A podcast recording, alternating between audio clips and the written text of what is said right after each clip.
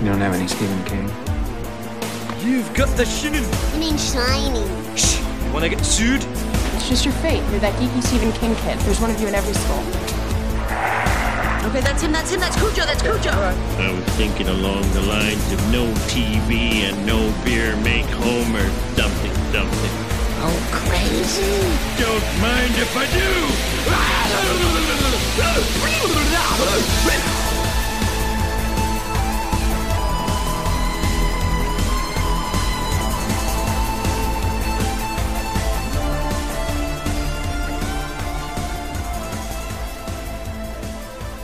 Hello and welcome to Tower Junkies, presented by ObsessiveViewer.com. Tower Junkies is a podcast celebrating the work of Stephen King, hosted by two lifelong constant readers. We do non spoiler and spoiler reviews of King's published work and take a critical look at his film and television adaptations as well. We also discuss the latest King news and check in with each other on our ongoing King obsessions. It's the podcast where all things serve the King. You can find more of our work at TowerJunkiesPod.com, and you can also like the Facebook page at Facebook.com slash TowerJunkiesPod and follow us on Twitter and every other level of social media at towerjunkiespod. And if you'd like to support what we do here, you can become a patron at patreon.com slash obsessiveviewer for a ridiculous amount of bonus content spread across all of obsessiveviewer.com's various podcasts. There is also a $4 tier level that's just for Stephen King related content. On that, I have done tons and tons and tons of uh, book reactions and reviews, commentary tracks for movies, TV reviews, all of this stuff and I have just finished an 18 week excursion into the world of Holly Gibney. So uh, check that out at patreon.com slash obsessive viewer. I'm one of your hosts, Matt Hurd, and today we have a returning champion guest in Kim C from the year of underrated Stephen King. Uh, she needs no introduction, but she's going to get one. So she is one of our favorite King people on the uh, internets and planet. Um, and yeah, we are going to be talking today about Mr. Harrigan's Phone, both the novella and the uh, movie. Um, yeah, Kim, welcome back to the show. Uh, how are you doing this Labor Day Kingmas Eve? Because we have Holly coming out tomorrow. I'm so excited. I'm so happy to see you. I'm so yes. happy to be here. This is the best ever. It's the best holiday weekend ever. Kingmas, King Eve, chatting with my bestie. It can't get any better. Absolutely. Absolutely. And it's just like I was thinking about this uh over this long weekend. I'm just thinking like, yeah, okay. Holly is coming out. We're getting we're getting new Stephen King like in in hours at this point and it's just so exciting and did you did you see that he um soft announced what he's going to be doing next and like the next the next books that are coming out I did. I mm-hmm. did. I listened to I think was it Talking Scared? He yeah. he did such a beautiful beautiful interview. Check it mm-hmm. out if mm-hmm. you haven't. Oh yeah. And King is just dropping these diamonds. like, oh yeah, there's another novella collection. Yep. There's another Holly novel collaboration. It sounds like, yep. and Matt, he's I, 76 years old. It's this so perfect. It's miraculous. Just, yeah. Oh yeah. It's just it's it's insane. It's so great. Uh, it's so great to be a King fan. Um, the collection that's going to be coming out. I don't know when, but he announced that the title is "You Like It Darker." Um, I think he said it's going to be a longer one at like 600 pages or more, um, which is super exciting.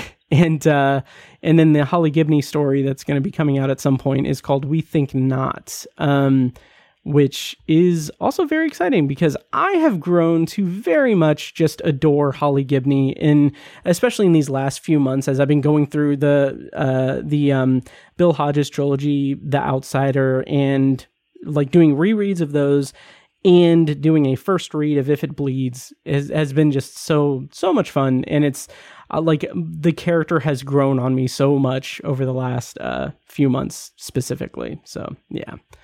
Um, yeah. So, how do you feel about Holly coming out soon and everything? Oh man, man, I'm just so grateful. Like my heart is so mm-hmm. full of gratitude that King is the age he is. And mm-hmm. my goodness, like my parents are not that old, but if I just can't believe what this wonderful man continues to give us. And he does not by any means need to be writing anymore. No, it's it's so incredible. Yep. He hasn't I, uh, we we we haven't needed the last 30 years. Like right. he he's just such a wonderful creative and such a national treasure, international treasure really. Yep. And ah, oh my god. So my first I'm just so full of gratitude. So thrilled that we get another novel in general. Mhm. I don't care what it's about. Oh yeah. And then I really have been enjoying this process of this character of Holly and how she's gotten stronger and stronger with each Yeah. iteration. I'm so into it. I'm so fascinated by it. Oh, absolutely. And it's it's exciting that this is this is her this is her first novel. Her first like full-fledged novel. And I had the experience when reading If It Bleeds that cuz that was her first like solo outing and everything and it was all centered around her and we learned a lot about her family life and everything. And like throughout it I'm like I don't understand why King didn't just make this a novel because there's so much depth to the Holly character that he could have just really dug into it um, and and gotten more in depth with with the character. But I just I also respect his process. That's like I'm sure that he is given what I know about his process of writing and everything. He's just someone who will just write and then it'll it'll take the form whatever he wants. Like whatever whatever whatever form it takes is just what he goes with and everything. So it's just it's so impressive that like he can have uh, obviously at this point he's not thinking like oh is this going to sell better as a novella or as a novel it's just like no i'm just going to check in with my friend holly and see how she's doing and then uh you know figure out a monster for her to face and everything it's just it's it's awesome it's so awesome i i love the guy Me too. And I'm just, I'm flabbergasted, Matt. Like when you do the math and when, I mean, this is a guy who does not need to be doing this and Yeah. he still is. And so, what a treasure that we get to have more stories to discuss and analyze and talk about and debate. It's just like the party is continuing and Yep. that fills me with joy. So, Absolutely. I am thrilled beyond thrilled. It sounds like a spooky one, a, cr- a good crime one. I'm Mm-hmm. really, I'm hoping she might have a little romance in this novel. Maybe. that would be good I'm, I'm really excited to see our girl. I'm like Oh, yeah. into it. Yep. Yep. I can't I can't wait. It's and I, I kind of tease this in our pre recording uh chat and everything, but um like I have such such a uh delightful like post Labor Day plan tomorrow. Um and this is just so cuz cuz like and and I'll kind of this will kind of go into check-ins and all that, but um I finished If It Bleeds a couple nights ago and then um i have a i had a couple of days before holly comes out and i'm like you know i kind of want to go ahead and do like read something else. So i started reading the dark half which i'm excited about. I'm going to make quick work of that. It's and then and then i'll be ready for holly next week. And with holly i have um pre-ordered the audible the audiobook. Um so that's going to hit my audible on like tomorrow morning. And then I have pre-ordered the hardcover from Amazon that it's showing that it's not going to be delivered until like Thursday.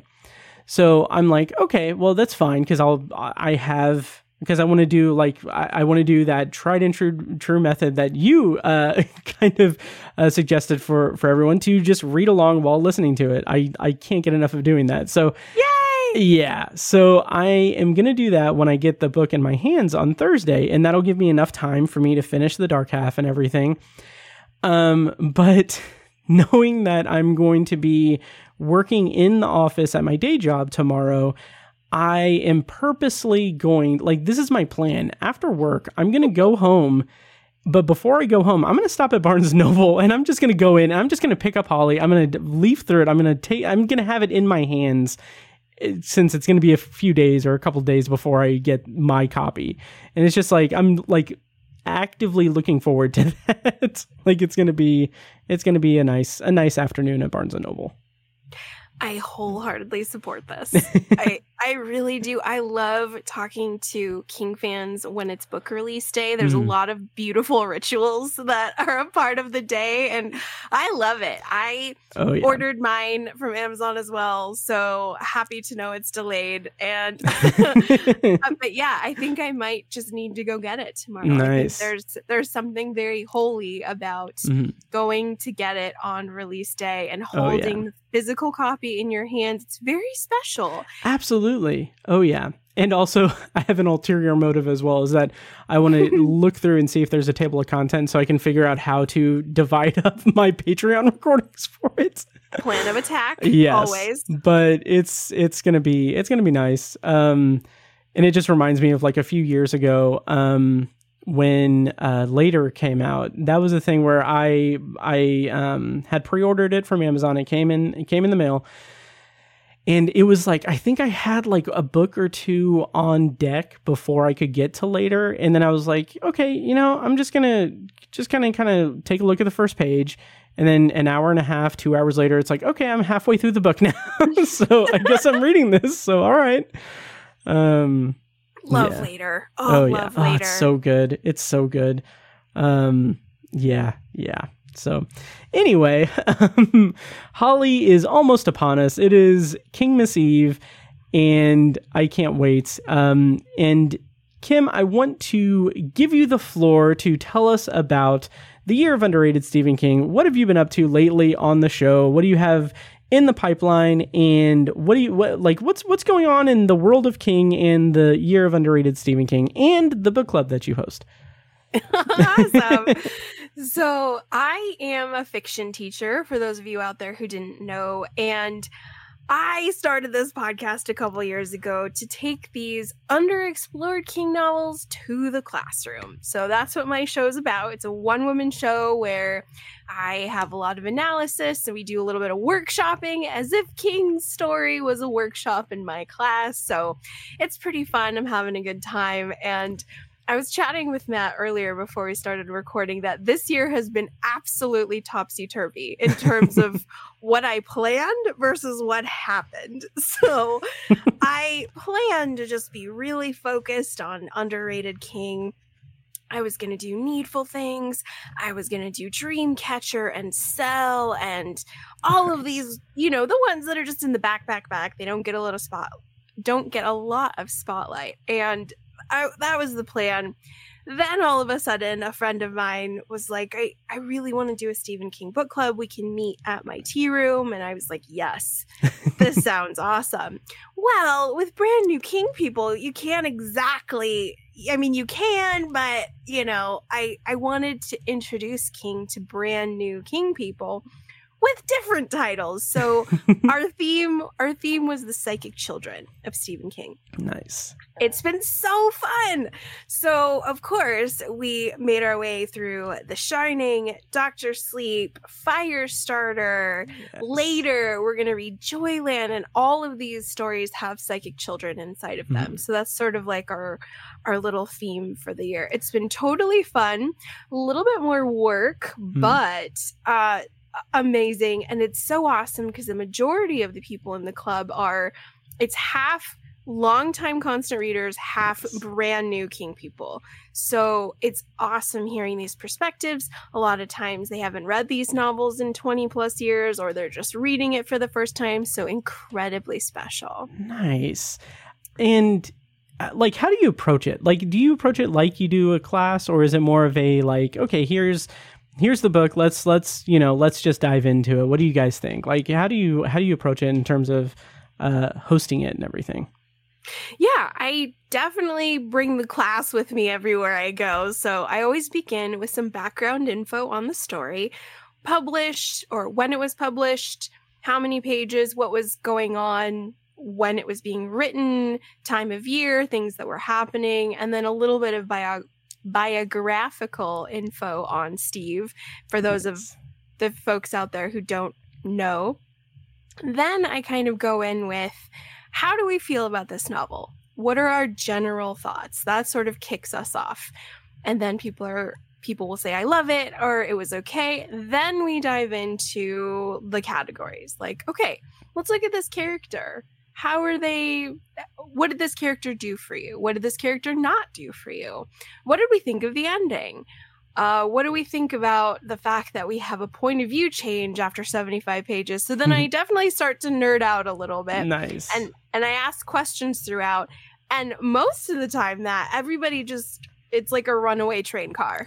Nice. I I say a question and it just blows up and it's great and I have to rein everybody back. I'm like, okay, come back, class. All right. so yeah, I just throw out little questions to make sure that their reading experience is a little richer from the book club. Because now you're discussing it with people who invested the exact amount of time as you did. So Mhm. we should let's dig in. Let's really get in there. And a lot of book clubs out there just say, Did you like it? And you're like, Yes, sort of. and then they're like, Okay, cool, let's have some wine. And I'm like, "Oh, I, I do love a glass of wine. However, Mhm. I'd like to I'd like to earn that wine. And, right. And let's let's break it down a little bit. So that's what I do, and that's what I have been doing in this club, and it's been totally fun. And because of the club, I've been doing podcast episodes that are not underrated King novels Right. at all, and plan to do more, man. because uh, The Shining was my super secret summer surprise episode Yep. because that one came out of left field for the book club. I knew we had to do it because Danny is the psychic children of all children. Right. And then I might have uh, a little Vampire King coming up in October. Nice. You guys know what's up. So. And then I think I might, I, I don't know, but I think I might read for the very first time ever, Matt Carrie. Oh, interest. Oh, okay. Yep, that's very interesting. I'm, I, I, I'm very curious how you will take to that, like how how you will dissect that, because it is such an interesting, like raw king story. Obviously, it's its first published one and everything, but the the structure of it is so interesting in the way that it just kind of has like this feeling of impending doom and it's it's really good. I'm I'm very I'm very curious what what uh what you think what you'll think of it. Yeah. Me too. And I was pushing that one off for a while because Yeah. it's so iconic and and I'm like, but the book club is demanding. And so Right. It's it's you know, it's the the turn of the wheel. This cog wheel Mhm. is turning the book club. so I'm like, okay, let's obey the book club and we're I think we're gonna do Carrie. So Nice. my topsy turvy podcast year has been delightfully enhanced by this book club experience. nice. I've I've been busy, so it's been a little bit of a challenge to get the episodes out in a timely manner. But you guys, everyone understands. Like Oh, life yeah. is life be bumpy, but it's been awesome thus far. Nice. Nice. And you are 119 episodes deep into the podcast and it's it's one of my favorite podcasts obviously. Um and I am just I like I'm ecstatic that uh, that you're you're going so strong. It's uh it's really it's really great. Um you recently did uh now that now that I've read If It Bleeds, I need to go back and listen to your If It Bleeds episodes. But you recently did Four Past Midnight, which is super exciting, uh earlier this year. Um and what you did recently, I'm looking at the list now, is uh, keeping with the underrated Stephen King you did, The Eyes of the Dragon. Um, what do you have coming up? And let me ask you, let me ask you, th- yeah, let, uh, ha- what do you have coming up? ハハハハ! So, The Eyes of the Dragon was so much fun, Matt. I loved that thing. It is so elegant and beautiful and sweet and simple and oh my gosh, all the good things. So, I wanted to spend some more time with Fantasy King, and so I just just just just finished Fairy Tale. And I've been sitting on it for a couple days gathering my notes cuz I really enjoy Fantasy King. And so Mhm. the the next installment will be my thoughts on Fairy Tale. nice. We might have Salem's Lot for October. and then maybe Carrie in November, maybe, maybe. So it's it's gonna be all over the place. And then I've been given some extra special homework from a different Stephen King podcast, and I'll share with you at the end. Like, Okay. this is absolutely left field. Uh, and this is a big assignment. This is like a big, big, big job. And so Nice. that that has uh bubbled up to the surface rather quickly. and uh let's just say I'll be visiting Derry again nice. for for a hot minute. So we'll see. Unknown. It's still in the ether. Mhm. But uh yeah, I'm pretty busy. That is awesome. That's very exciting. Um, I want to ask about Salem's Lot. Will this be your first time reading Salem's Lot? This will be the second. Okay, This will okay. be my second time. I read it early, early in my King days. So Mhm. like 20, 2013 was when I first discovered King. and then I want to say that after that, I read it and then Pet Sematary. And I think after Pet Sematary, I did read Salem's Lot and love the hell out of it because I am a huge vampire nerd. I love everything immortal and everything vampire. nice. Sold. nice. Um, and yeah, and I feel like King, like there could be a whole episode of a podcast somewhere that is just King's relationship with vampires and how he writes vampiric characters because even when they're not like traditional vampires, he writes vampires like the True Yeah. Knot and uh and and really any of the character like I mean Pennywise is kind of vampiric in the in the way that he hunts the fear of people. Um so I don't know. There there could be a whole thing there, but um regardless, I'm very excited for you and uh, excited to check out the stuff that you have coming down the uh down the um road. I always confuse whether it's down the pipe or down the pike, so I hesitated there. so could you enlighten me which one it is? I think both are acceptable, actually. Okay. Pipe and pike. I think Okay. you can get away with both. Nice, nice. So I'm excited about what's coming down the pike with you. So Oh, thank you so much for listening. It's yeah, of so course. nice to have rad people throw a couple logs on the bonfire to help me keep going. Oh it's yeah, Mm-hmm. so, so helpful. So thank you. yeah, no problem. It is just, it is one of my favorite things. Is just Stephen King and like sharing that passion with other people and like listening to that passion just in in podcast form is so fantastic. So yeah, Isn't Um, it the best club? I feel like oh I have absolutely. membership to the most fun club ever. Yes, absolutely. Absolutely. And just like that feeling of like I like I've seen uh like on social media there's been a couple of different pictures where it's just like it's Stephen King at like a Reds game and he's got like a book in his hand or he's got like um a tablet and he's just reading in between innings and stuff and it's just like this is our guy. This is this is yeah, this is exactly this is exactly what we what we live for is to just, you know, I don't know. It's like that's our version of a paparazzi shot of like of like the superstar that we all collectively stalk. Um Absolutely. We just celebrate this old man's genius. Yeah. Oh yeah. lovely senior citizen we are obsessed with, we adore because of his insane gift, his Mm-hmm. wonderful mastery of fiction. Oh yeah. Oh yeah. Um so yeah, so that is kind of our check-in section. So uh Love it. yeah. Um yeah, so uh, what is what is the very next one that you're going to read? Is it is it Salem's Lot or Yes. nice. Yes, I think that the Salem's Lot Book Club is the first week of October. So Nice. as soon as I'm done here, I got to get my ducks in a row and Nice. head to Jerusalem's Lot, which yes. It's been a minute and I don't remember much. I mean, I remember, of course, like the nice plot arcs and the fun parts of Salem's Mm-hmm. Lot, but I always forget that that's an ensemble King Cast novel. Like that is Yeah. huge, huge story about Mhm. Jerusalem's Lot, and so I, I need to get my my thinking cap on. I need to get my notebook ready. I gotta go. Oh yeah. Oh yeah. Well, I'm looking forward to uh, everything you do in the future and in the present. By which I mean this conversation we're going to have about Mr. Harrigan's phone. Same. Uh, yeah. So that is what we're going to be doing today. Is we're going to be uh, discussing Mr. Harrigan's phone, the novella, and then we're going to um, also discuss the movie adaptation that's on Netflix. So we're going to do like a non-spoiler and spoiler section for each one.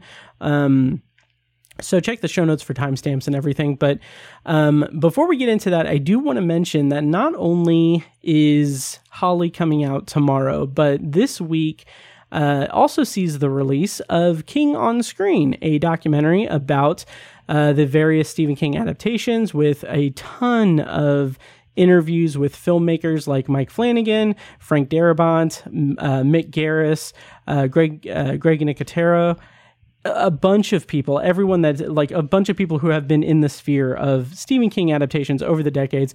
Really good documentary. I released an episode last week with uh, myself interviewing the producer of the film, Sebastian Cruz. So check that out and everything. And check out the documentary when it comes out. It's King on Screen. Highly recommend it. So, yeah.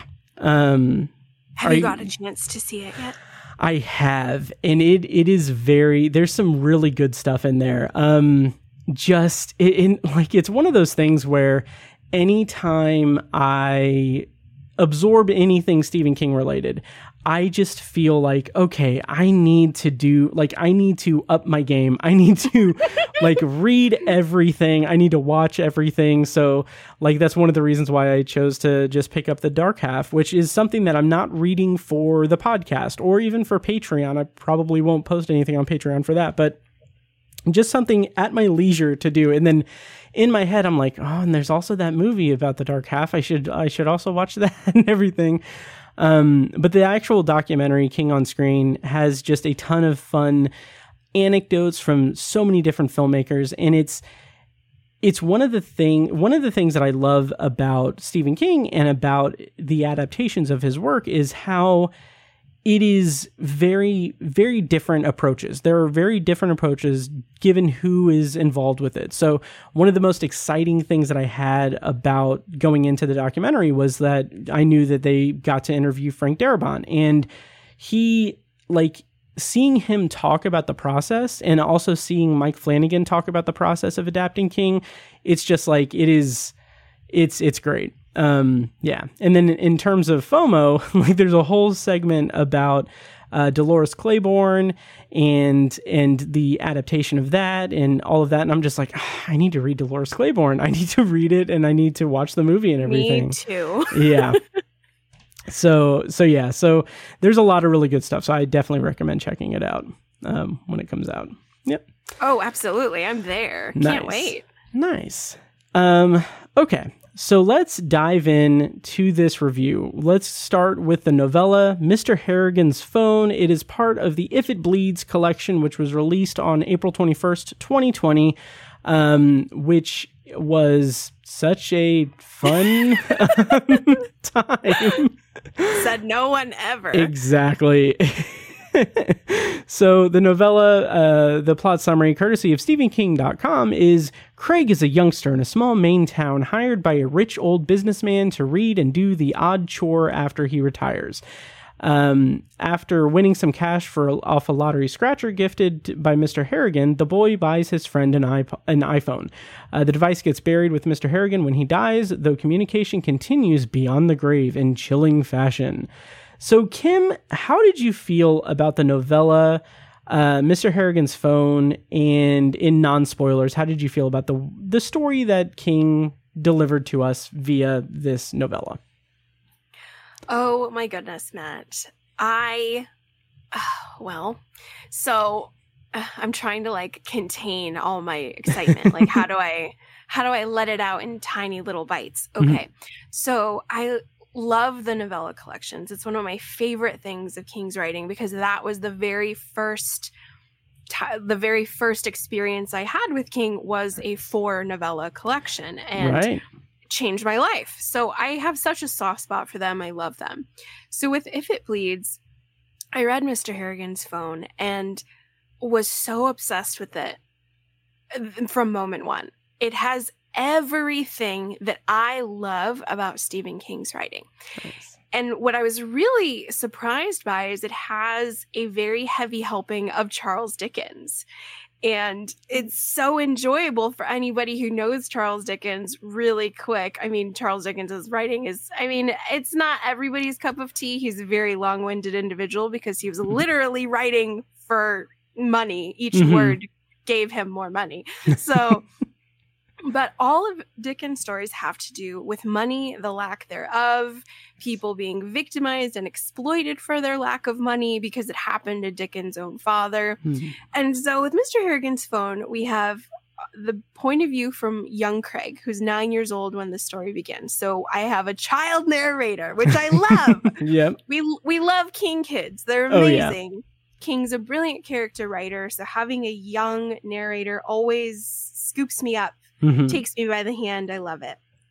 And so then we get this wonderful elderly benefactor trope, the wise sage archetype. And I also love that because we're seeing it a lot in later King works, like we Yeah. just saw it in Fairy Tale. Yep. We just saw it in Fairy Tale, and I I love it. We've seen it in a couple other places too. There's a short story I love in The Bazaar of Bad Dreams called Cookie Jar Mhm. that has a wonderful elderly benefactor where it's an old man helping a young boy and financially as well.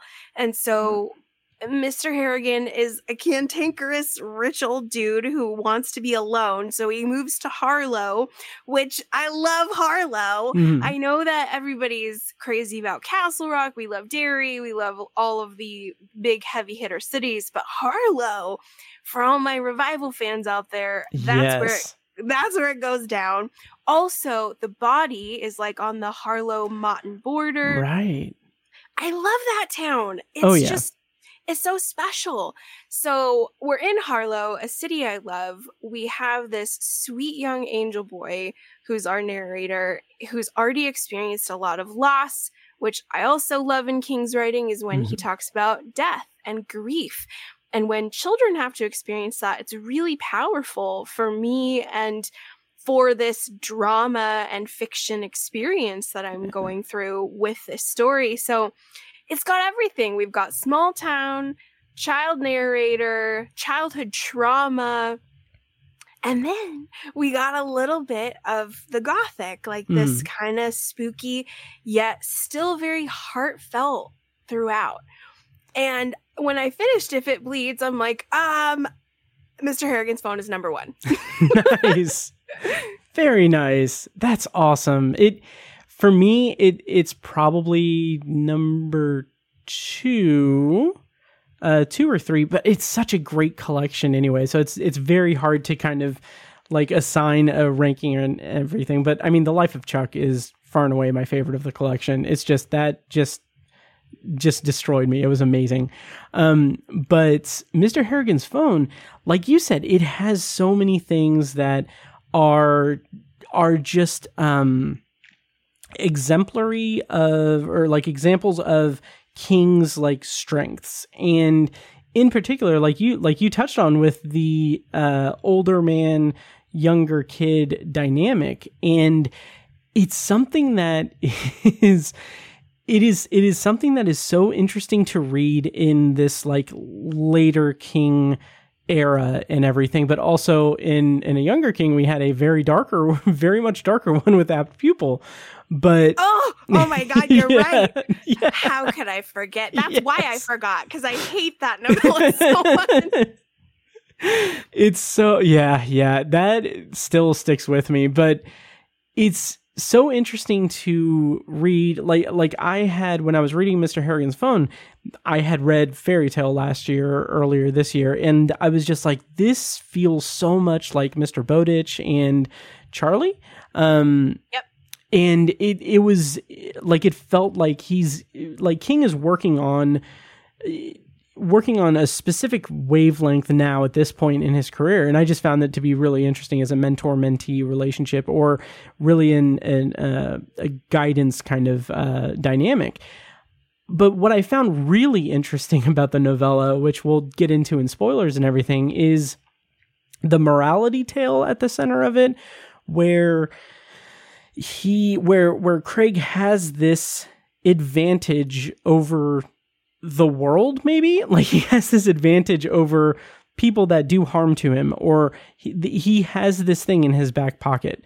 And the kind of moral the the the moral question of it is whether or not he uses it. And as I've been reading a lot more like just different horror and thriller fiction from different writers and stuff, it just it speaks to me so much that he makes this the moral center of it is whether or not he should do this. Whereas like other writers would do a thing where it's like, okay, let's make this the grossest thing possible. Let's make this the most like aggressive, terrifying thing. Um, and it's it's just so elegant the way that King writes it when in this in this case. I don't know. It's just it's that's that really spoke to me. Um, oh, I love yeah. that. I didn't even think about that, but you're right. It's and this is what I love about a rich novella like that is it just gives so much. And then when you revisit it, like this is I read it just recently for mm-hmm. the show and it was my third time and I got new nice. stuff nice. each time. Just tiny little things. I'm like, wow, that's so beautiful. I forgot about that. Or, yeah, there is a real strong moral center. And mm-hmm. I think as King's been aging, it's just a hypothesis of mine that I think there is a lot more reflection mm-hmm. on morality, humanity. Um, we see this a lot with Billy Summers. Yeah. Oh, absolutely where there's a character in that novel who's brutalized, like mm-hmm. absolutely brutalized, and yet she tells her assassin buddy, "Don't kill them." Mm-hmm. So I, I am noticing that there's a lot more restraint and reflection on that, which is very fascinating, and we have that deeply, very much so, like you said, inside Mr. Harrigan's phone. Mm-hmm.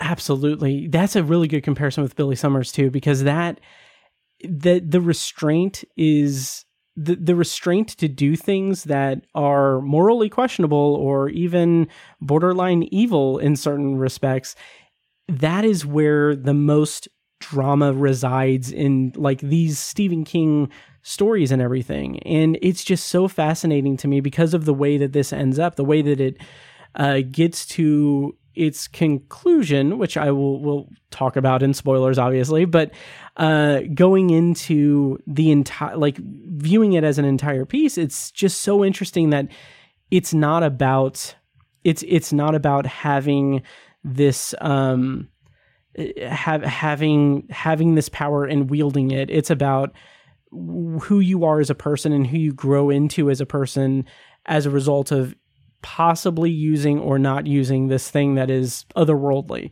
Um, and it's just it's just really fascinating the way that he plays with those morality questions um, through the lens of a coming of age story because it's also a really good coming of age story. I it's it's it's great. I love it. Yay, I'm so happy. I'm so happy because I I too really enjoyed Life of Chuck. However, mm.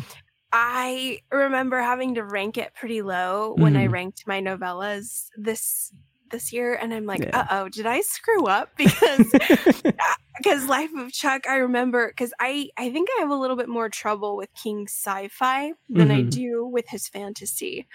I'm always left wanting a little bit more. And so Life of Chuck is a really it's really good, but I mm. remember like having to rank it lower because Mr. Harrigan's phone just had so much muscle for me. That that is perfectly like perfectly acceptable. Like I totally get that. And it's funny because I I I read a fair amount of science fiction outside of King and like yeah, there is certain there are certain aspects to his science fiction that is a bit lacking because of that kind of baseline that I have for knowledge of sci-fi writing and everything. But and even that I'm not like an expert or anything, but just knowing that and knowing how much he pulls from like the Twilight Zone, like there's such a clear correlation between the Twilight Zone and Stephen King's some of Stephen King's work and everything. Not a not a dig or anything, but it is it it's there. That influence is there. So um but I don't know. The life of Chuck just kind of just blew me away because I also was not expecting that at all. Like I was not expecting the way that that was to that was playing out, and I was just like just so gripped by it. It was great. But um, but yeah, but Mr. Harrigan's phone. Also great. Really loved Yay! it. um, yeah. I really did too. I'm so happy. It just Mhm. makes me so happy because I think that Life of Chuck really is a heavy hitter. It's Yeah. really good. This whole collection is amazing. oh, it's Matt. Like, incredible. oh yeah. Yeah. We've got a lot of beefy novellas. Like Mhm. If It Bleeds is huge. Rat's amazing. yeah. And so to to really rank them, it, it's hard. It's- but Oh yeah. And like and like I tried to rank um the collections themselves because I, I think I have like three collections I need to or no, two collections I need to read before I read all of them basically, or before I have read all of them. And like I was trying to rank like the collections and everything, and I was like, um, let me see if I can find it real quick because I was just like, okay, this is this is clearly going to be like a top five collection because every one of these stories is just so well done, and all have something that I really enjoy about them. But because it's Stephen King and because he has so many just incredible collections and everything, I ended up ranking this. This is a tentative rank ranking because I don't know where it will actually land, but um collections uh oh i think i was on the wrong page jeez uh i think i ranked it at like number seven um very nice. yeah. Number seven of no no no. Oh okay. Oh no. Uh eight. So of and here's the thing. Of the nine collections i've read i have it ranked at number eight. And that's not because it's a bad collection by any means. It's just that i mean we've got night shift. We've got There four go. past midnight. Nightmares and dreamscapes just after sunset. Skeleton crew everything's eventual and then different seasons. Like they're all incredible. Um, and then Hearts in Atlantis at number nine, which I don't even know if I necessarily count that as a collection.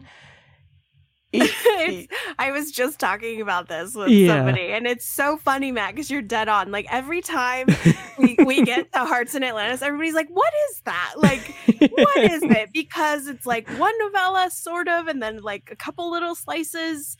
I, I have such a hard time defining it as well. I just find it Yeah. really funny because it's like you're like the seventh person who we all have a brain bleed when it comes to Hearts in Atlantis. It's so funny. yeah, it's and it's kind of frustrating for me because uh, again, plugging the Patreon, but like I I like doing the collections on Patreon. I do like I'll read a story and then I'll record my thoughts on it and then I will then read the next story and record my thoughts and then release an episode that's like three stories and then have like numerous parts for the collection and everything and that's my coverage of the collection on Patreon.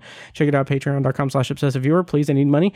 Um but um but like with when I get to like Hearts in Atlantis, I'm like I, this isn't like yeah there's that novella but like the other stories connect and like they all it's a themed thing so I, I don't feel like it's a collection so i don't know. It's i love it but i also just like it's it's a weird like anomaly there that my brain can't wrap wrap around 100%. You're dead on. It's such a strange little guy. You're like, I don't know what you are, Hearts in Atlantis. It's, I think I call Low Men in Yellow Coats is a novella just based on page length alone. yeah So it's like one novella and like two to three short stories. And Mhm. that's, I think that's it. So, sort of a short story collection. It's so Yeah. messy. yeah oh yeah uh but it's great though um so, It is. yeah um so yeah so do you want to go into spoilers for mr harrigan's phone the novella um because we could probably talk more but just it, better to just go into spoilers and not dance around. it. we can do that. okay We can do that. I trust your vibes. Nice. All right. I am going to play a little bit of music here to bring us into spoilers. So we're going to be spoiling Mr. Harrigan's phone, the novella, um, and then uh, check the show notes for timestamps and everything. Then we're going to talk about the movie, which I think we'll probably just do spoilers on for the movie when we get to that. Um, but anyway, to play some music, and then when we come back, we're to be spoiling Mr. Harrigan's phone.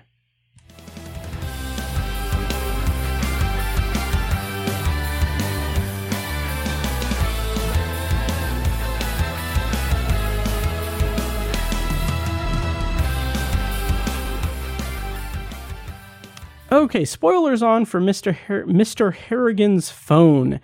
And the thing I want to uh, like I've figure we'll talk more about each kind of section in terms of like his growth as like his experience with the bully, um, his experience with the teacher, and then um, his experience with the phone in terms of killing people. But um, I kind of want to just jump right to the end and talk about how interesting it is to have this story come to its conclusion where uh, Craig just kind of has this realization that the text messages are possibly it's it's ambiguous itself it's not even clearly like defined but he has the assumption or the thought that is this Mr. Harrigan telling him to stop like is this painful for him and just like it's so amazing because King can just write that. He can just write that and then it contains an entire an entire subplot of of drama and and horror itself. And I love that the focus of that is that's not necessarily like the horror the horror conclusion of the story. Instead, it's the jumping off point for Craig to make a dis- decision as to whether he is going to is going to embrace being this person who may turn into someone who has the same kind of um uh the same kind of um darkness within him that Mr. Harrigan did or is he going to let Mr. Harrigan go and be like an actual functioning person? so I don't know. I just really liked that kind of dynamic at the end, or that that kind of um, the way that the way that Craig just kind of had that that emotional kind of uh, uh, center for for the for the end of the book. So how did you feel about that? oh my gosh, I loved it. I love this reflection on well, first of all, like by the time we we start to inch around toward the end of the story, Mr. Harrigan has killed in quotes mm. or helped kill two people in Craig's life. Craig has pretty direct connections to these individuals and Craig has directly asked for them to be disposed of, mm-hmm. sort of kind of. And I I do love how Craig's empathy is the strongest at the end and he realizes that he has no idea how or why this powerful phenomena is occurring but he needs to remember that if it was harming Mr. Harrigan, he needs to stop. Like, this is an abuse yeah. of power. Mr. Harrigan doesn't want to do this. And I this was on Twitter when the film was released on Netflix. Matt, I don't know if you I mean, I'm sure you saw it, but I wish I would have wrote it down because King he tells us what the letters mean. Oh, like, oh wow. Make, yeah, he makes us guess. I guessed for really? 5 days. Yeah, it's like so this is definitely we'd have to scroll back quite a while. Yeah. But but he had this like little poll. He's like, "What do you guys think it means?" And people came up with the best stuff ever. But what each of the the letters mean, the AAA and then the X. And so wow. he tells us, he actually says what it was and it is along the lines of like, "Craig, I love you, stop." Oh, that's amazing.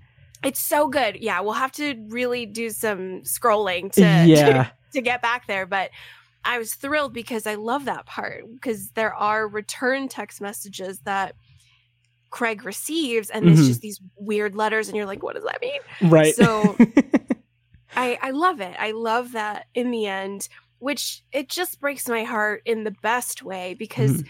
Craig lost his mother at the age of three. So, this is a sweet little lamb who's experienced the dark side of life yeah. very early on. He's raised by a single dad. And then, this mentor, this wonderful relationship he had with this grandfather like figure mm-hmm. also ends in death. So, this sweet baby has just had a rough go. And yet, he chooses empathy and he mm-hmm. chooses mm-hmm. kindness and he chooses to let go of that power. He has this power. He's got it. He knows it's real. And he throws that bone into the nearest watering hole to, yep. for it to just not be in his life anymore because he does value honoring Mr. Harrigan, not wanting to bring further pain and suffering to a soul that needs to rest. And it's beautiful. Oh, absolutely. Absolutely. And just the way that it's interesting because now that now that we're talking about it and I'm not going to give anything away with rat or anything but there's just such an interesting correlation between this this novella and rat and how both of them explore um, a character facing a a choice or a an emotionally driven choice that they also have plausible deniability with. Like throughout Mr. Harrigan's phone, there's like the whole bully thing is like, okay, well, you know, I'm venting to him about my bully. He's he's dead now. So like, wait, did he actually kill him? Well, okay, maybe, maybe not. And then it's like, okay, the next the next time it's like, yeah, I want I want him dead and everything. It's just like like that that jump from plausible deniability to actually actively wanting something harmful and destructive is some incredible characterization. So, um, and then the way that that kind of also comes into play lightly at the end of Rat is just this collection is incredible. so dang good. Yeah. So good. Oh, yeah. I think it's like that age old adage absolute power corrupts absolutely. And yes. Craig is a meek and mild, sweet young boy, and we see this especially in the movie. I love Jaeden Martell. Oh, he's great. Oh, yeah. Obsessed. But when he realizes that, oh my God, Mr. Harrigan is somehow, some way returning to these people I don't like, I mean, that takes roost. Yeah, that mm-hmm. takes roost. it sounds weird. that takes hold of his mm-hmm. mind. And as he grows into adulthood, that power starts to spread a little bit, knowing that that's in his back pocket. Yeah. Oh, yeah, absolutely. And, um, yeah, I, I, I had, I had the whole thought, but I, it just, it just ran away from me. But, um, but yeah, it, it, the, the way that I, the the way that uh, the thing that another thing that I kind of honed in on was the way that it is kind of all about, or it's to a certain extent, it is mostly about um, the differences between Harrigan and Craig and how like his his relationship with Mr. Harrigan is very pleasant, very nice, very kind.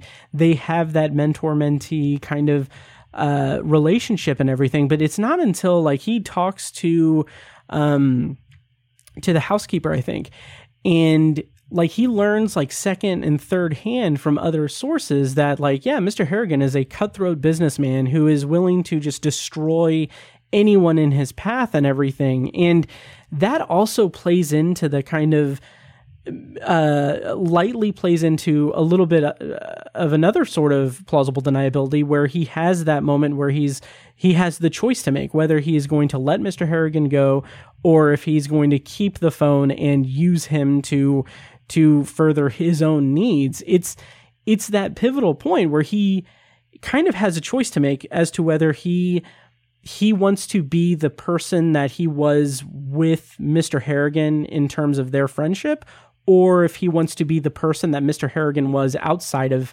their friendship. And I just think that there's just so much like this story kind of has very different like it's it's kind of like a the other side of maybe maybe not this extreme but it's it's kind of an interesting uh spin on some aspects of apt pupil because that is just a descent into darkness and horror and terrible like soci sociopathy and crazy just horrible hatred and everything. And this is like yeah i can i can use this dead guy to kill people or i can just be a decent person. Like it's just it's so it's so interesting. So yeah. It is. It is the exact opposite of the hellscape that is apt pupil which yes. I hate that novella because mm-hmm. it's so deplorable in subject matter. Mm-hmm. However, I will always, always give it credit for being psychologically fascinating. Absolutely. Absolutely. Like, I. Uh, this is this is a slight tangent, but like I was on TikTok and I saw someone uh, they made a video about um, like how like oh everyone thinks that this character is the most disturbing Stephen King character. And it's like, I like Pennywise or something. And then they're like, but actually, it's actually Todd Bowden, and and like he goes into like an explanation of that, and then I was just like, yeah, a- absolutely. And then like I commented, and I was just like, yeah, the the final line of that novella still haunts me, and it's just like it's oh, it is, it's it's incredible. Um, but yeah. that tracks because that kid, the first, I don't know, four paragraphs of that novella is Todd knocking on the door, knowing that Kurt Dussander is a Mhm. Nazi.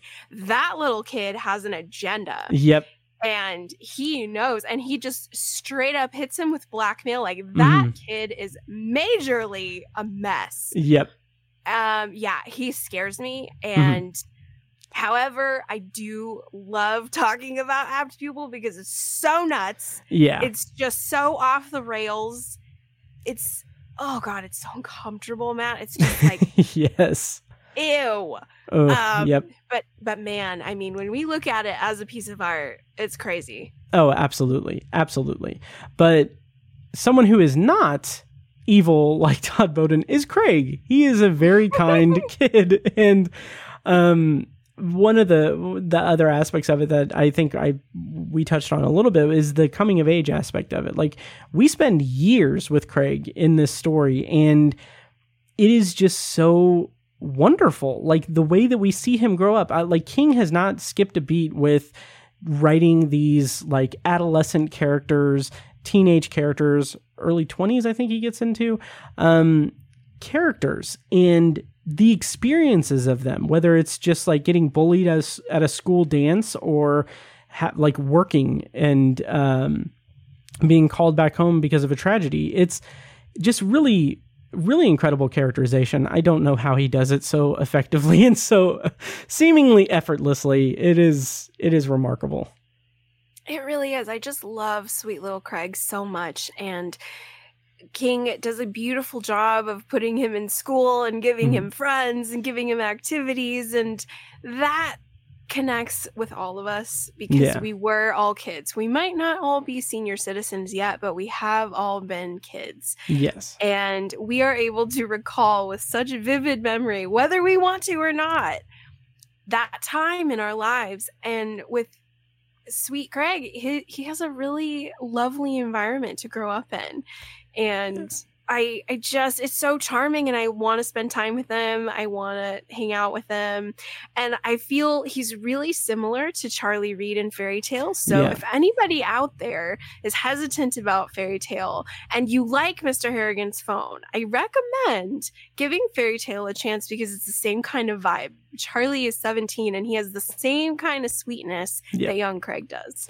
Absolutely. And and another kind of correlation there from what I remember of Fairy Tale is I love that King here in Mr. Harrigan's phone does not make doesn't doesn't manufacture drama through like like uh Craig's dad being jealous or being angry or whatever about his relationship with Mr. Harrigan. Like there's one line where he just asks him like he doesn't touch you or anything, does he? And then he's just like, no, no, no, it's fine. Uh, no, everything's cool. And it's like, okay, cool. And then he's like, there is so much drama that could have been manufactured for that, but that's not the story he's telling. He very pointedly is telling uh, a very specific story about Mr. Harrigan, Craig, and an iPhone, and it's just it's it's great. Um, yeah, so so strong. Yeah. I I'm so enamored by Mhm. all of it. yeah. How did you feel about the actual iPhone aspect of it all? like, like there are just long passages where it's talking about the diff like the original iPhone and everything and it's just like I felt a little bit of nostalgia. I never had an iPhone, but like th- at the start of the smartphone craze, like it's just it's really interesting to kind of be transported back to that. How did you feel about the the history lesson in Mr. Harrigan's phone? I thought it was charming, and I think we see King do this a lot in his catalog. He did this with the Garmin, with the novella Big Driver. So Okay. I haven't got- read that one yet. Yep, it's it's either Garmin or remember when the portable GPSs Oh, were like yeah. all, all all the rage. Like Mhm. there was Tom Tom and whoever whatever. Yep. So I think he uses Garmin, and then for the short story "You Are" or "Er," Yeah, the Kindle that one. was- yeah. Yep. So I I love that King loves tech. I Mhm. love that you know I, we even have this in word processor of the gods. From, yes. Oh my! I love that so much. so good. We Yeah. I think we've we've got tech everywhere now that I think about it. Mhm. So I felt that this was done in such a charming way rather than well, I would say Er was just strange and the the, the Kindle is kind of strange. And so I Yeah. think not as many folks have the Kindle, but like everybody has I, Apple products. So Mhm.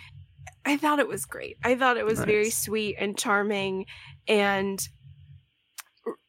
it's so accessible Mhm. with the with where smartphones are today. It's just such a yep.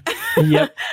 The yeah, the the moment where he has he basically has Mr. Harrigan uh kind of I guess proselytized to to Craig or or he's just like he's speaking doom about it like oh, this is going to this is going to change everything. This is going to ruin the world and Yeah. everything and he goes in to explain it and like in the moment I was like okay, okay King, I I get what you're doing. Like this is a little bit it's a little bit like a little bit of editorializing not like i agree with everything like all the doom and gloom of it and everything but it just felt slightly like he was giving himself an outlet through mr harrigan's like clairvoyance of that but at the same time i was just like yeah he's right like that- that's absolutely right this is rotting our brains and and our world um so yeah I do love how Mr. Harrigan is so against it at first. And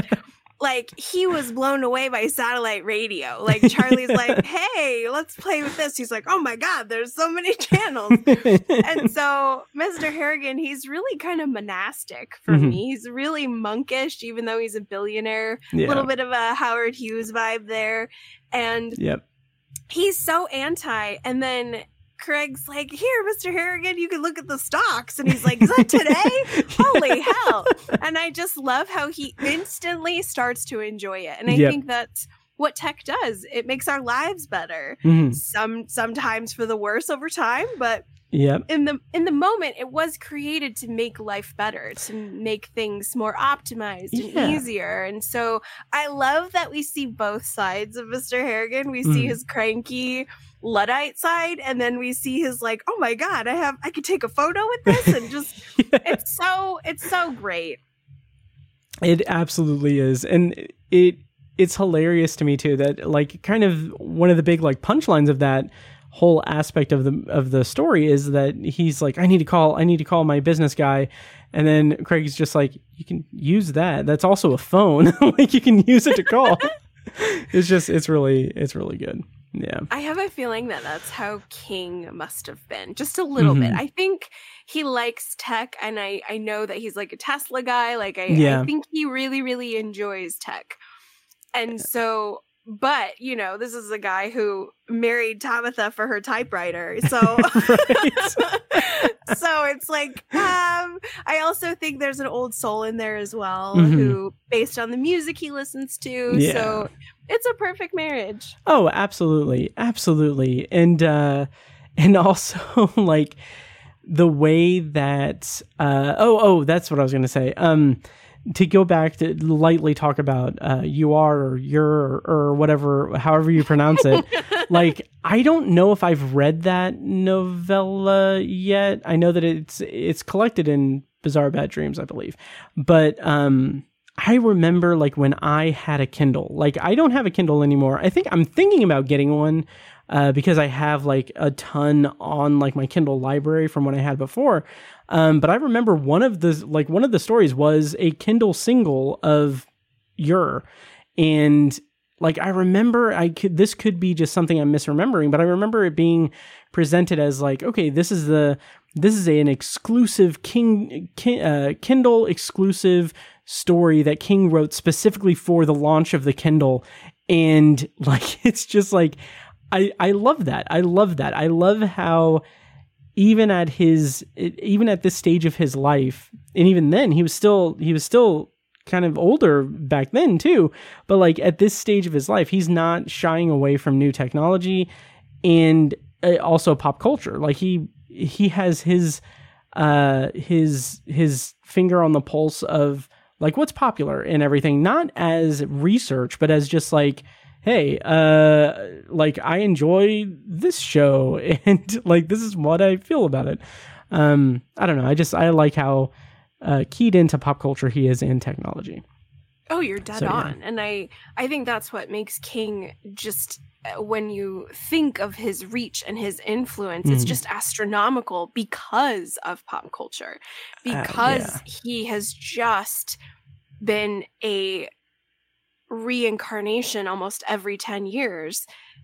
It's amazing. He- because of pop culture, he is who he is. Like Yeah.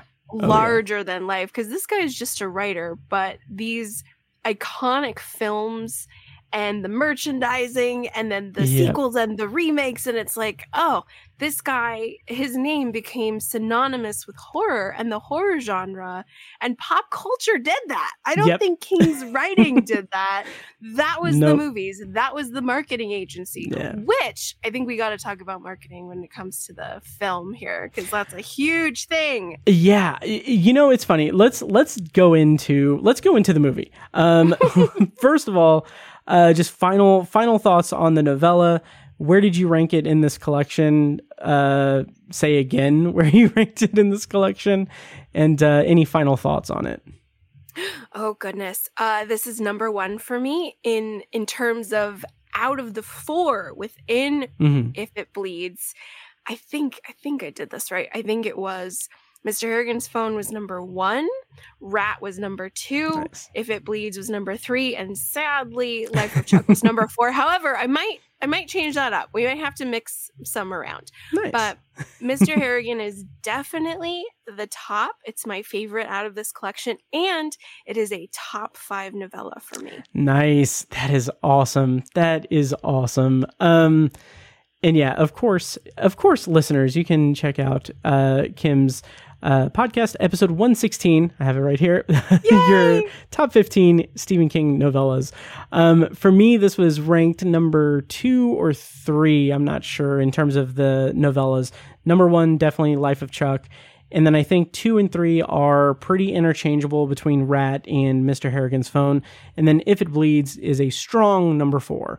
Um, yeah, really fantastic collection. I I adore it. Um, yeah, so let's go ahead and talk about the movie that was released on Netflix, directed and adapted by John Lee Hancock. Um, it stars Donald Sutherland and Jaeden Martell, and it was released on October 5th, 2022. And uh, since I forgot, I'm going to go ahead and play a clip from the trailer to bring us into this section of the podcast. So we are going to be spoiling the movie itself. So, uh, you know, watch it and come back or what have you. But here's a clip from the trailer, and then we're going to talk Mr. Harrigan's Phone, the Netflix original film. Back to school, ring the bell, brand new shoes, walking blues. Why do you continue to come here? Because I enjoy our time together. I can tell that we are gonna be friends. iPhones just came out. Thank you. Let's give you a nickname. Pirate King. Wicked. yeah. Mr. Harrigan, has anyone ever tried to take advantage of you? How'd you deal with that? Harshly. So, like I said, Mr. Harrigan's Phone came out October 5th, 2022. I recently watched it in the last couple of weeks. Um, and yeah, like I said, it stars Donald Sutherland and Jaeden Martell. Jaeden Martell, of course, mainstay of King screen stuff. He was obviously in It uh, and It Chapter 2. Um, yeah, so Kim, you'd mentioned uh, something about the marketing. Uh, enlighten me because I have no idea. Okay. Well, first of all, really quick, did you like it? Because I love this Yeah. movie so much. um, I did like it. I enjoyed it quite a bit. There is a level to it that I can respect in terms of an adaptation, in that it is it is by and large a a point by point adaptation. Like it is very, very, very faithful to the to the novella.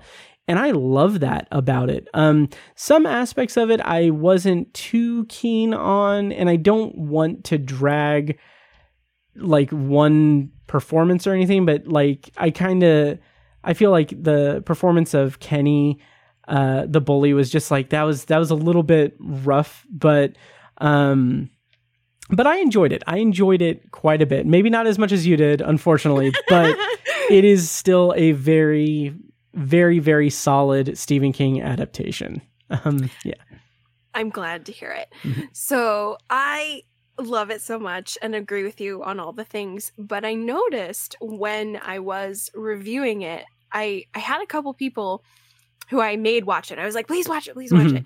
And when they saw the trailer, they're like, oh, I thought this was going to be scary because Oh. apparently some of the introductory marketing had Blumhouse mentioned and yeah. had these I, I I don't know if it was James Wan, but it was like the producer of such and such films. And so they did a drop and these quick cuts and it made it like seem to be a suspenseful, frightening movie, Matt. Yeah. And then when you watch it, this is a drama, ladies Right. and gentlemen. This is a drama, start to finish. there is zero aspects of anything scary going on at all.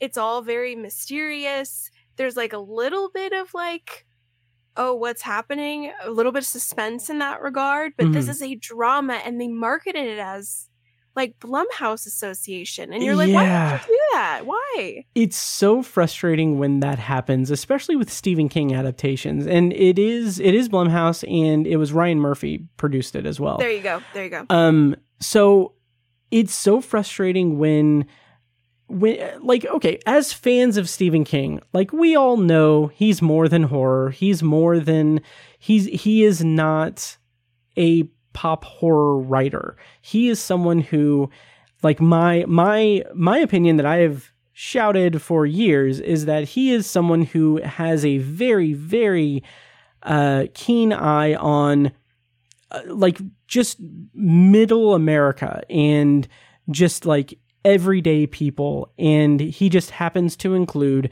a fair amount of horror, suspense, science fiction in some cases, like genre stuff in his stories about just common people and ordinary people.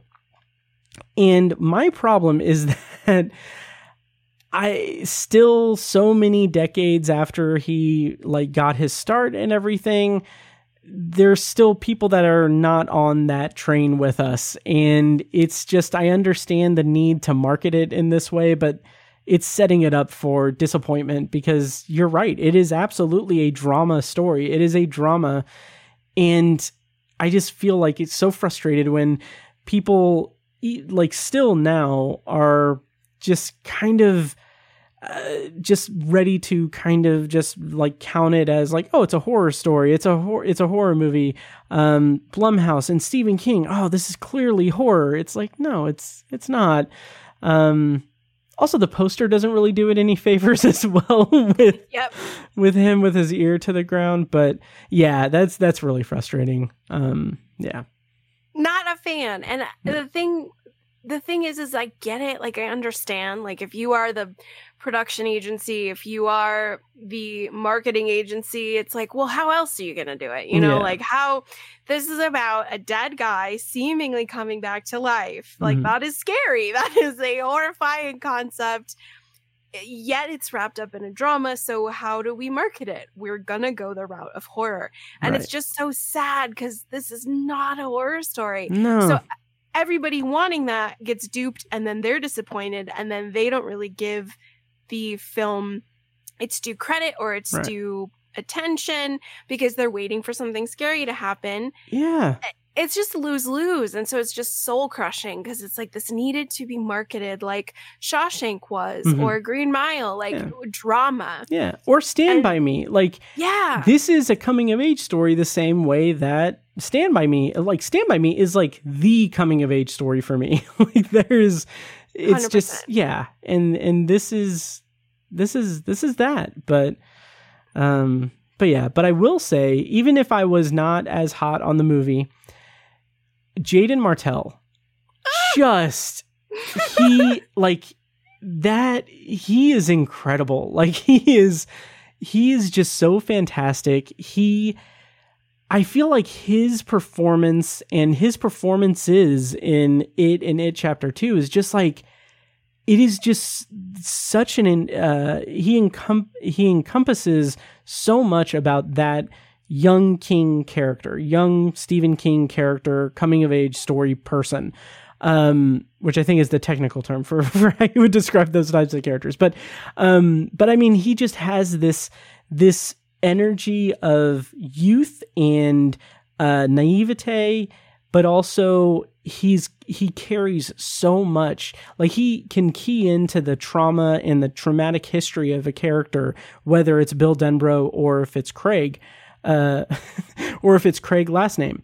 Um because i don't like in the credits it's just craig. I don't know what his last name is but um but yeah but he he's fantastic. And seeing him play off of donald sutherland who he Donald Sutherland is fantastic as well, obviously, but just like he can play that cantankerous old man who just switches over to like sweet mentor character. Um yeah, it's it's it's really great and I'm and I respect the movie for like allowing Mr. Harrigan to live for so long because like I think it's like not until like halfway through the movie that we get that turn. Um so when they were making it, they knew that it was a coming of age story. so yeah. Th- that they did. Oh man, Matt, the casting is superb. Oh yeah. It's just so good. I also love the filming. I think it's so beautiful. New Mhm. England in the fall, which I think it was filmed in Connecticut. So it's just like a real slice of small town America, New England beauty. So there's so much to enjoy there. But Jaeden Martell, first of all, Bill Denbrough is my favorite King character of all time. Nice. In Yep. the history of is- ever. that is So so, he- good. Yep. Yeah, he he is Bill for me. He's a heart smasher, but like you said, the intensity he brings, and it's so subtle because how do you perform a character who has seen death, Mhm. who has lost so much, and he's just very quiet and gentle and reserved, but yet very, very present. He makes me want to hug him.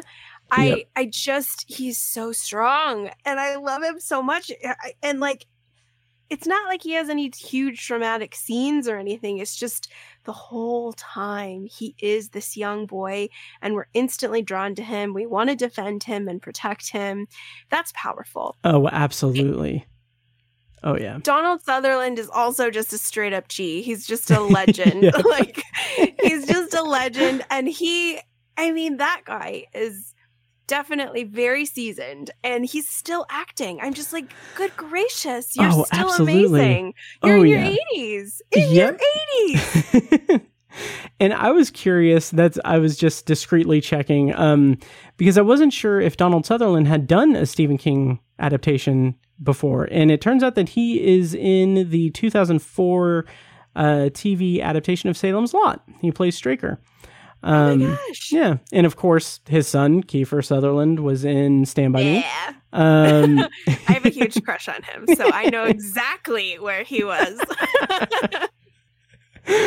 nice. I'm a big fan of Kiefer Suther- Sutherland from his 24 days, actually. So That was a yeah. great show. I was super into that. it was i i'm so i i don't know how well it aged it's aged or anything but i mean i was all about that tv show it was it was i was obsessed with it like a, a small anecdote talking about technology and everything um watching 24 like when i was a teenager and it was like this was before streaming this was before like even before like itunes and like buying episodes or what have you but like i like I remember being so angry, so angry because there was an episode. It was season four of 24. it was like a pivotal episode. It was the closing moments of it, and then it was like it was in like winter. the The weather was bad, so my brother was like getting ready for work because he worked the night shift, and he's like, "Hey, Matt, you need to go and turn on my turn on uh, uh, uh let my let my truck warm up and everything, so it's warm and everything." I'm like, I I can't. Like Jack Bauer is Jack Bowering right now, um, and uh, he was he's my older brother, so I was forced to. And then it's like, oh okay, and then I ran in, and it was like like that like 30 45 seconds it was like gone for me until i could eventually see it again. But uh but yeah but anyway um yeah kiefer sutherland uh fan. So, me yeah. too. And i just oh my god matt there were 24 episodes. We're not used to that anymore. right yeah it was so much show it was so much tv the plots were insane yep the duplicitous characters were everywhere. it was great. And I loved his relationship with um I forget her name, of course. The the the gal Chloe. she's very hot holly there you go yeah, yeah i was just gonna say awesome. she's so hot like the like she is so much like holly gibney like that wow i never made that connection and i know that king is a fan of 24 um and like he watched it and everything so i wonder if like i wonder if there is like uh, Chloe O'Brien in Holly Gibney, like in the in the recesses of King's brain, if he used like if he was influenced by Twenty Four and Chloe, because that is dead on. Yeah, uh, yeah. I think you're you're dead on. I think that that makes so much sense because he very well could have just absorbed that character because she's super Holly Gibney. She's mm-hmm. very awkward around people. She's very tech savvy. Mm-hmm the way she looks at the world is very very different yeah i re- yeah. oh wow look at what we stepped into right? amazing oh that is so and that's so awesome too because again as we've said this is Kingmas eve and we're getting a Holly Gibney novel. So now I'm going to be reading the novel thinking of Chloe O'Brien from 24 and that's going to that's to be an interesting experience. Yeah. Full circle. I love it. Yeah. Oh yeah. Um, so, uh, so Mr. Harrigan's phone, the movie. What what else do we want to talk about with with it? Um, performances are great. Where what else stood out to you? So the one thing that kind of stood out you mentioned it's being it's incredibly close to the novella which you mm-hmm. are correct and that's one of the reasons why i love it as well yeah. but there is one part in there matt because i watched it with my boyfriend who's mm-hmm. a non-king guy and he okay. posed this this super great question because in the film little I, I, said little Jaeden, little Craig. little Craig goes to Google to like research Mr. Harrigan mm-hmm. and he finds these headline articles about mysterious death. Oh yeah. Local stockbroker mysterious death and cutthroat businessman Harrigan and so my boyfriend was like did Mr. Harrigan kill those people? And mm. I'm like, no, absolutely not. But that's how the film sort of portrayed it was this guy's a killer. But in the novella, what we learn about when Craig's talking with the housekeeper is that Mr. Harrigan prefers to ruin your life and let you kill yourself. Right. Like he strips you of dignity. If you disgrace him or dishonor him, he will make sure you never work again. Mm-hmm. And so he will call every single employer in town and say, if you hire this guy, I'll shut your business down. So then I think the person in the novella's name is uh, Bilodeau, last yeah. name. And uh, Dusty. That that's it. Yay! Yeah. Functioning neurons. Um, so Dusty Bilodeau, I guess, stole from Mr. Harrigan, and Mr. Yeah. Harrigan made sure he never worked again. And he couldn't get work. He couldn't make money, and so he took his own life because of that. And I I liked that in the novella because it makes um, Mr. Harrigan not like a monstrous evil but right. The, mo- the, movie did that, and I was like, "Uh oh." Yeah, I I agree, and I so I I know that the credited screenwriter is John Lee Hancock, and I know that Ryan Murphy produced the movie, and I'm I'll be honest, I'm not a fan of Ryan Murphy. Like I've tried to get into plenty of his stuff like I, I've I've had this snarky joke in my head that uh, it's too it's too it's too mean spirited, I guess, to actually post on Twitter or anything. But uh, but like my thought is that like oh yeah, um, um uh, American Horror Story like I can't believe that's been going for like twelve seasons or however long it is. Can you imagine if it was good? Um, like because because I watched the first season and I just it was it was so it was so uh, so much a pastiche of just horror vibes. And like I could tell that each season taking a different theme was going to do that same thing. And like I've noticed that with mostly most of his other stuff that I've seen. I liked uh his OJ Simpson miniseries and everything but even then there's a moment where um, they make some just really like uh, really on the nose sort of uh thing about like the Kardashians and being famous and everything and and like I feel like having that moment in Mr. Harrigan's phone having like googling Mr. Harrigan and like having the Im- implication of Mr. Harrigan killing people is like it is how you know it's a Ryan Murphy production because it's like you there are other parts of it that's subtle and and well done. Like I like the the gray area that he has of like he sends he sends um he sends a note and lottery tickets 4 days out of the year. That was another thing that just broke my heart in the in in the novella is that uh, he goes and visits his grave on four days, those same four days. It's just like I'm getting chills just saying that out loud because it just so was such emotional, such emotional.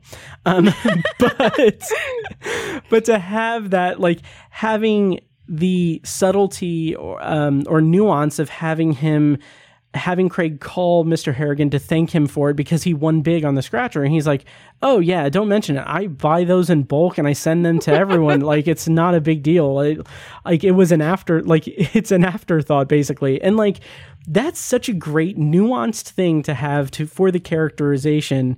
And then to have the movie also include, like, oh, read this headline and, you know, infer that he's murdering people so that we can get some good foreshadowing to when the phone causes him to murder people. It's like, okay, I don't need that in the movie. like, spend some extra time. It's an hour and 44 minute movie. Spend like a few extra minutes developing that that history with him that's in the novella rather than streamline it for suspense. I don't know. That's my soapbox. I like I that bothered me too. Um, yeah. I'm standing on the soapbox with you, nice. right next to you, because I was just so. Because my uh my boyfriend Andy, he mm-hmm. could not let that go. Matt, he was like, "Mr. Harrigan's a killer," and I was like, "No, he's not. like, no, no, he's not." And I, I was so, I was so sad. I was mm-hmm. so sad that they they took that cheap corner rather than the one area I did appreciate, like the one film interpolation that I wished would have been the only one, mm-hmm. was I think it's toward the end of the film when ah, gosh, I don't know how Craig how old Craig is, but mm-hmm. he goes to the house and he looks in the closet and there's all these photos of Mr. Harrigan oh, as yeah. a child and we find out that like Mr. Harrigan lost his mother when he was very very young, That's which right. is it deeper it connects them on such a deeper level and yeah. i liked that part like that part contributed to mr harrigan i yeah so I appreciated that bit. Everything else, I was like, I'm upset. right. I yeah, I'd kind of forgotten about the whole closet thing because I I also thought that was weird when that popped up in the movie where it's like, uh, like you're not allowed in there. You're no one's allowed to see what's in there, and I'm like, okay, okay, that's weird, sure. And then at the end, sure. it's like, yeah, that that's that's really I, I do I do like that. I think that was that was a good inclusion for the movie. Yeah. It was because the death of Craig's mom at such a young age mm-hmm. is featured with greater strength in the film. And so I like that Mr. Harrigan had the same thing kind of happen for his character because it just deepened their bond. I was like, this is great. Yep. So, but yes, I am equally upset that the Ryan Murphy approach was utilized. Yeah. yep. It is it it is disappointing, but fortunately that's that's one small aspect of it, but yeah, yeah, that, It's That's a bummer. Yeah, yeah it's minor and that's why i really really push people if you enjoyed the film just a tiny little Mhm. bit the novella is so much more rich when you Absolutely. really understand that harrigan would never sully his own hands right. but he also as you spoke of earlier i think had that moral compass even though it was very very subtle Mhm. and he encouraged craig to have it when we get that message and he says stop Yep. like stop craig yeah. which is so powerful. Yep. Absolutely. Ah, yeah. It's it's a really it's a really good story. Maybe I'll revisit the movie. Um because again, those performances were just so so good. Um yeah. I'm going to watch it again here too. One thing, do you remember this part was really really cool. So I felt I know that you the Kenny Yanko performance wasn't Mhm. great, Yeah.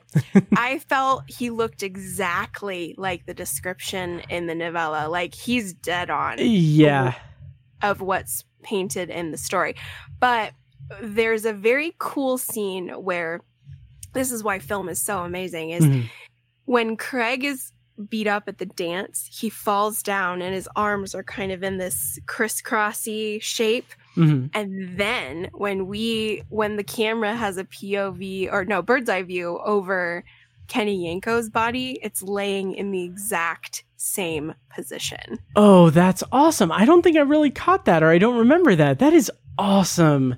Yeah. It's so cool, Matt. That's you gotta so go back. good. It's it's so rich and it's subtle, and you're just like, oh my god, because it's just it, it it really opens up something very huge and Yeah. profound when you connect that Mr. Harrigan might have been there at the dance, seeing him victimized, and then Kenny Yanko was harmed in the exact same way. It's very cool. yeah, that's awesome. Yep, yep. That uh, I I love film. I love the film medium. It's so great. I love that. Um, yeah, and then the um the heartbreak in the novella and in the movie of the teacher and her fiance was just like that that kind of gutted me a bit in in the novella and i think it was done pretty well in in the movie as well um it kind of came about uh, kind of suddenly which it kind of needs to i guess um but yeah i i i enjoyed that i think that the trajectory or the escalation of the different events that craig experiences and the different events that he has to use the phone um is really great because it, it works together with that coming of age story in such a such a great way. So yeah. Rereading the novella again today actually. It's really Yes. quick everybody like Mhm. it doesn't take long at all. But i noticed something about the teacher. So one of the first times we meet her is when kenny yanko is giving craig a hard time and she kind of rushes in to the rescue. It's great. Um, and so but after craig is beaten up she really sort of steps in and helps him out and gives him a hand. And um, after Kenny Yanko passes away, there's like a line where she says, "You know, I never want any child to die, but Yeah. can you can you imagine if he was driving?" And that is such huge foreshadowing, Matt. I- oh my god! I don't think I even put that together as foreshadowing. I just I was I was so focused on the the way that she is being just so genuine like she probably shouldn't say that to a kid like even like even in that kind of way but like oh my god that is brilliant i love that so good, Yeah. so good. Right? I, every time I come back to this story, I get a little slice of something new, and I so just good. noticed that, and I was like, "Oh my god!" So eh, that it's eh, because especially in that third act of the story where this terrible thing happens to her because of a driver, and you're like, "Oh my god, my heart!" Oh, that's so great. And th- that feeds in so well to uh, like Craig wanting to have the man killed. Like it's just so it's like that just brings uh yeah, it's, it's fantastic. Fantastic. I'm telling you, sometimes I'm really in awe because King always says, I'm a seat of the pants writer, right? We Mhm. all know that. He discovers the story as he's going. But every now and again, I'm like, this is too perfect. Yep. You're planning. you're planning and you're not telling us. You're Yep. a planner, a secret planner, because this is just too well done, especially Yep. when I look at The Shining. I'm like, oh my Oh god, my god, this, yes. this is so dang perfect. How Yep. did you not plan this? so great so great um yeah so uh overall thoughts on mr harrigan's phone the movie um out of five stars what would you rate it Oh gosh. So five stars for me is like the greatest Mm-hmm. thing ever in the history of life. Um the, so the dark tower adaptation from 2017 yep oh my god, that gets no stars, man. right Well, I take it back. It gets half a star for casting and costumes. yep So I, Yeah. I didn't hate it. Uh, but so I this is a solid four for me, maybe four and a half, nice because I just love the novella so much. And what this film does so beautifully is it captures the heart. It captures the heart of the story, the drama that we feel for the character of Craig, for his life, for his relationship with Mr. Harrigan. It translates beautifully. And because we just don't get that a lot in King adaptations, I'm so celebratory of this, Matt. I'm so thrilled that it was able to take the heart and put it on screen beautifully. hmm Well said. And I will say that it's it's so nice to uh, have you to have you on the podcast for a for a movie that's good. Like because we did the Boogeyman and like we did. it's it's so funny because I saw an ad on like Facebook or something for the Boogeyman saying like, "Oh, it's going to be on VOD or wherever now." And like for a brief moment, I legitimately forgot that that movie existed. like I had Oh completely erased it from my memory and like I saw it in the theater. I talked about it extensively with you on the podcast and I'm pretty sure I did a Patreon thing for it too. And it's just like, it was gone. It was not in my brain until I saw it. That Oof. is H, H hilarious. I am dying over that. That is going to be the gift that keeps on giving because Yeah. I too were. were- took me a second. Oh yeah, that happened this year, huh? Absolutely. Um, so my rating for Mr. Harrigan's phone, I feel a little bit bad. I might bump it up a little bit because I have it at two and a half stars, which for me, I mean, that's the that's literally the middle of the rating scale, the five star scale. So it's that rating for me because I'm the way my brain works is weird, but I'm just like, okay, this is middle. It could be it could be a negative reaction or a positive one. It's right on the middle. Um so I yeah, two and a half stars out of five, I think. Just as straightforward as it is, I enjoyed that aspect of it, but um there were some things that just it just didn't really um leave too strong of an impression on me aside from the performances and uh the storytelling really. Um maybe I'll bump it up if I watch it again. So yeah. I hope it gets to three, but I Mhm. completely respect everybody's subjective viewing. I get it. Mhm. I get it. Um, I think I'm also a little bit biased. I, I mean, I hope I'm not. I think I'm giving a genuine rating, like Mhm. based on the film, but I love Jaeden as Bill. Yeah. so maybe that's sneaking in just a tiny bit. I will I'm gonna watch it again here for like the third time and Nice. maybe maybe it might dip to like a 3.5 but I Mhm. really feel good with the solid four. Solid Nice. four feels good and perfect. That is very respectable, and I uh, am am happy that it worked so well for you. I love it. Yeah, Yeah. I really am happy that we got a very solid adaptation that is very close to the novella, and that's rare. Yeah. So I celebrate this out of the rarity. yeah, absolutely, and the way that it's um, it kind of feels like it maybe it was a little bit under the radar because it's a Netflix film, and like he, in the course of talking for like the last couple of hours, there have probably been like three or four Netflix releases on there because they just throw so much stuff on there. Um, so I think that it's it's a little bit interesting that it's flying under the radar. So I think that people, if they haven't seen it, will maybe get more enjoyment out of it rather than if it was a big like tentpole release or or what have you. That's like oh, starring uh, starring the kid from It and produced Right. by the master storyteller Ryan Murphy. Um, LOL. yeah.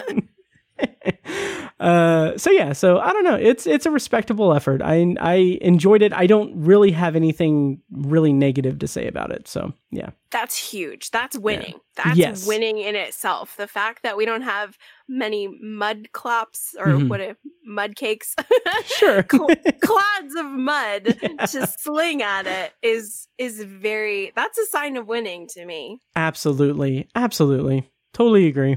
Um. All right. Well, uh, Kim, thank you so much for joining me to talk about Mr. Harrigan's Phone and Stephen King, and uh, again, master storyteller Ryan Murphy.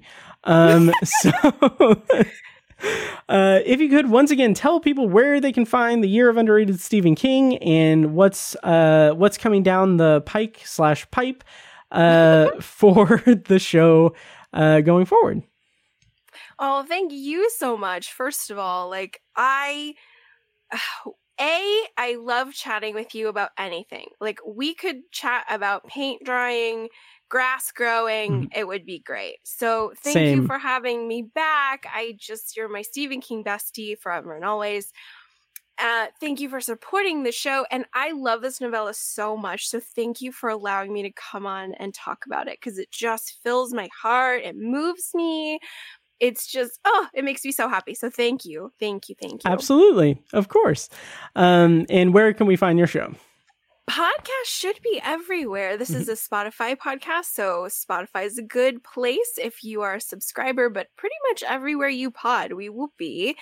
And coming up, I have, I'm going to today, I think it's going to be today. I have two awesome constant reader interviews. It's a double Nice. release day to celebrate Kingmas Eve. Mhm. So it's I, that's going to be super fun. I hope you guys all listen because my guests are amazing. And Nice. then um, shortly after, hopefully this month, if the stars align, I'll make sure my fairy tale episode is out because I really had a good time with that novel. Not a great time, but a good Mhm. time. Yep. And so fairy tale's coming, and then that will lead into October, where I think it's going to be Salem's Lot Nice. Maybe Carrie, and then I don't know how we'll round out 2023, but it'll be cool. It'll be good. Excellent. Excellent. And of course, links to all of Kim C's stuff is in the show notes of the episode. There was a question I was going to ask you about Fairy Tale. Oh, oh, did you did you read or listen to the audiobook or both? How did you consume it? Both. Both. Okay.